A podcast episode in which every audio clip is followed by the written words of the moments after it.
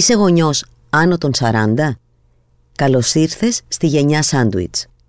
Γράφει η Έλενα Μπούλια για το O.gr. Διαβάζει η Ρούλη Καρασιλιώτη. Είσαι γονιός που έχει πατήσει τα 40? Τότε μάλλον ανήκεις στη γενιά σάντουιτς, αυτή που φροντίζει για τα παιδιά και τους ηλικιωμένους γονείς της ταυτόχρονα. Είσαι γονιός που έχει πατήσει καλά τα 40? Τότε πιθανότατα ανήκεις στη γενιά σάντουιτς, μαζί με αμέτρητους άλλους μεσήλικες που αντιμετωπίζουν μια πρωτόγνωρα απαιτητική για εκείνους πρόκληση.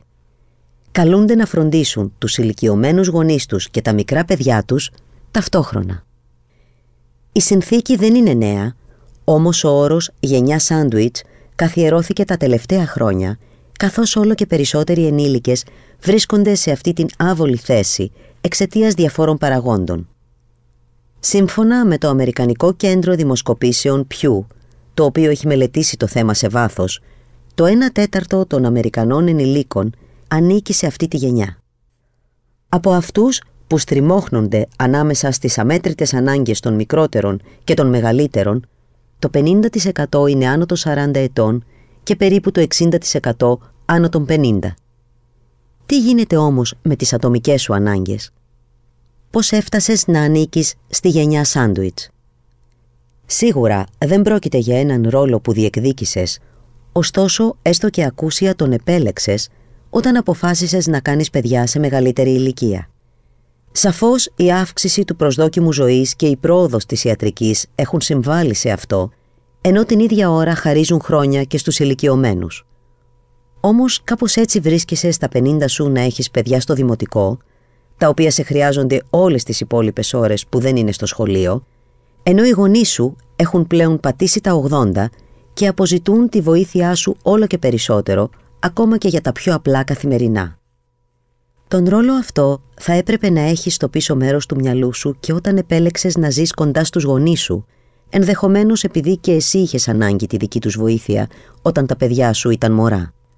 Φυσικά, καταλυτικό ρόλο στην αύξηση του πληθυσμού της γενιάς σάντουιτς παίζει και η τραγική οικονομική κατάσταση στην οποία οι περισσότεροι έχουμε βρεθεί τα τελευταία χρόνια.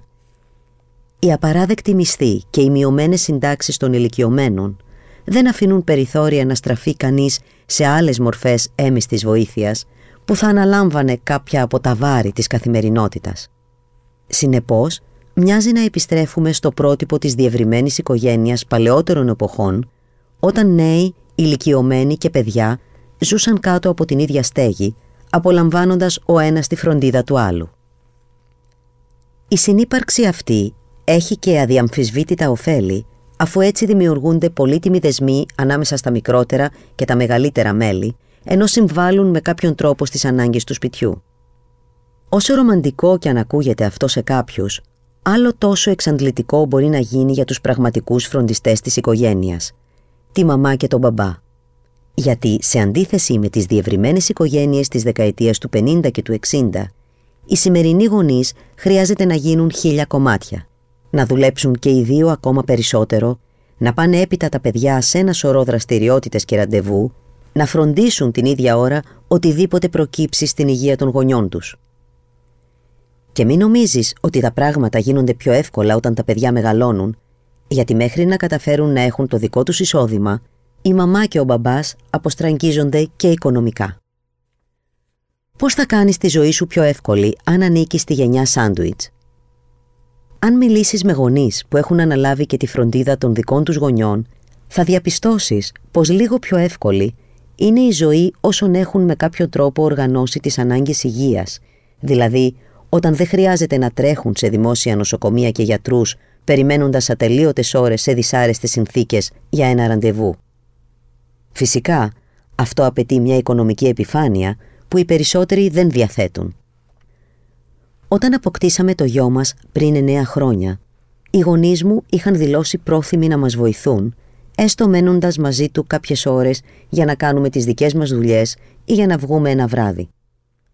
Πολύ σύντομα χάσαμε τον πατέρα μου, λίγους μήνες μετά αρρώστησε και η μάνα μου και πλέον τρέχουμε εμείς για όλα. Κάθε μέρα μετά τη δουλειά πηγαίνω να τη δω και να φροντίσω ό,τι χρειάζεται, ενώ αργότερα στο σπίτι έχω να ασχοληθώ με τα μαθήματα του παιδιού. Ο χρόνος για εμάς είναι ελάχιστος, λέει ο φίλος μου Οδυσσέας, 45 ετών. Την ίδια ώρα, σοβαρά προβλήματα υγείας εμφάνισαν και οι γονείς της γυναίκας του, οπότε η εξίσωση για το ζευγάρι έγινε πολύ πιο περίπλοκη.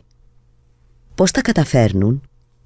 Έχουν αλλάξει τις ώρες και τον τρόπο εργασίας τους. Ο Οδυσσέας έχει τη δυνατότητα να δουλεύει πολλές ημέρες από το σπίτι, οπότε μπορεί να παίρνει το παιδί από το σχολείο, να του ετοιμάζει φαγητό, να το πηγαίνει σε κάποιες απογευματινές δραστηριότητες. Η γυναίκα του αποφάσισε να ξεκινά τη δουλειά πολύ νωρίς, ώστε να γυρίζει νωρίς και να φροντίζει το παιδί όταν ο Οδυσσέας είναι στη μητέρα του. Αργά κάποια βράδια ή τα Σαββατοκύριακα μπορεί και εκείνη να πάει στους δικούς της γονείς. Έχουν ένα σημαντικό υποστηρικτικό δίκτυο. Έχουν την τύχη να έχουν ορισμένους πολύ καλούς φίλους, με παιδιά και εκείνοι, που είναι πρόθυμοι να κρατήσουν το δικό τους παιδί όταν η εξίσωση δεν βγαίνει διαφορετικά.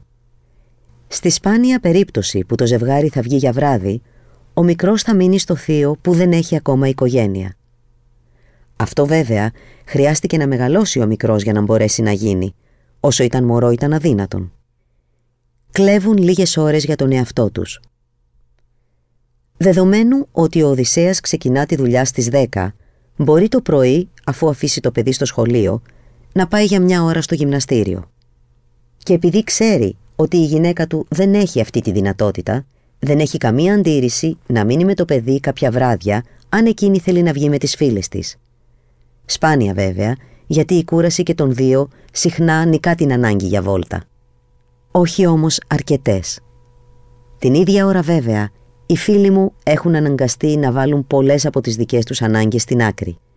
Δεν υπάρχει χρόνος να κάνουν κάποιο από τα αγαπημένα τους χόμπι, με τα βίας προλαβαίνουν να πάνε στον οδοντίατρο, ενώ όταν έρχεται η ώρα να κλείσουν τα σχολεία, τότε τα πράγματα γίνονται πολύ πιο δύσκολα.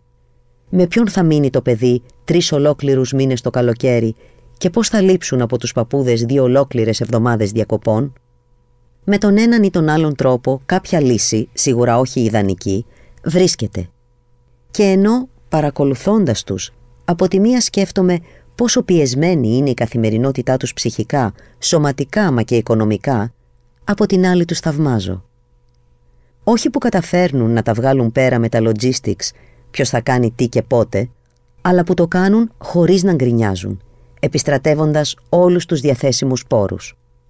Αναπροσαρμόζοντας τις υποχρεώσεις τους, ώστε να φροντίσουν επαρκώς τόσο τα μικρά όσο και τα μεγάλα εξαρτώμενα μέλη, μη διστάζοντας να ζητήσουν βοήθεια όταν τη χρειαστούν, γι' αυτό δεν υπάρχουν οι καλοί φίλοι άλλωστε, κλέβοντας ώρες προσωπικού χρόνου και σεβόμενοι ο ένας την ανάγκη του άλλου για προσωπικό χρόνο, αφήνοντας στην άκρη το ιδανικό και νιώθοντας ικανοποίηση με το καλύτερο δυνατό εφικτό.